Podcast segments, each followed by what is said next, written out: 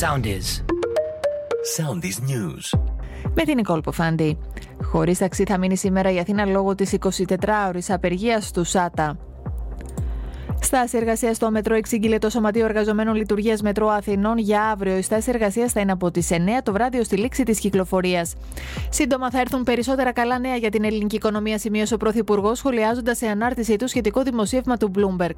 Ο πρόεδρος της Επιτροπής Διεθνών Σχέσεων της Αμερικανικής Γερουσίας, Ρόμπερτ Μενέντες, εξαπέλυσε νέα επίθεση κατά της Τουρκίας. Επανέλαβε την προκλητική της στάση και τόνισε για ακόμη μια φορά ότι δεν αξίζει να αγοράσει τα F-16. Το κατόφλι της Πέμπτης τακτικής ανακρίτριας πέρασε ο 62χρονο, ο οποίο το βράδυ τη περασμένη Κυριακή κλειδώθηκε με τα 2,5 ετών δίδυμα παιδιά του στο αυτοκίνητο, ανοίγοντα μια φιάλη υγραερίου, με την οποία επιχείρησε να ανατινάξει το όχημα στο Μελισσοχώρι Θεσσαλονίκη.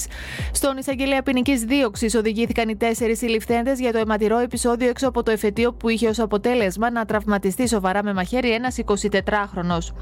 Παρατείνεται έω τι 12 Απριλίου η υποβολή του ε9. Τη δυνατότητα να κάνουν χρήση του λεγόμενου καλαθιού των ονών και να αγοράσουν παιδικά παιχνίδια σε καλύτερες τιμές θα έχουν οι καταναλωτές κατά την περίοδο 29 Μαρτίου 15 Απριλίου. Ακολουθήστε μας στο Soundees, στο Spotify, στο Apple Podcasts και στο Google Podcasts.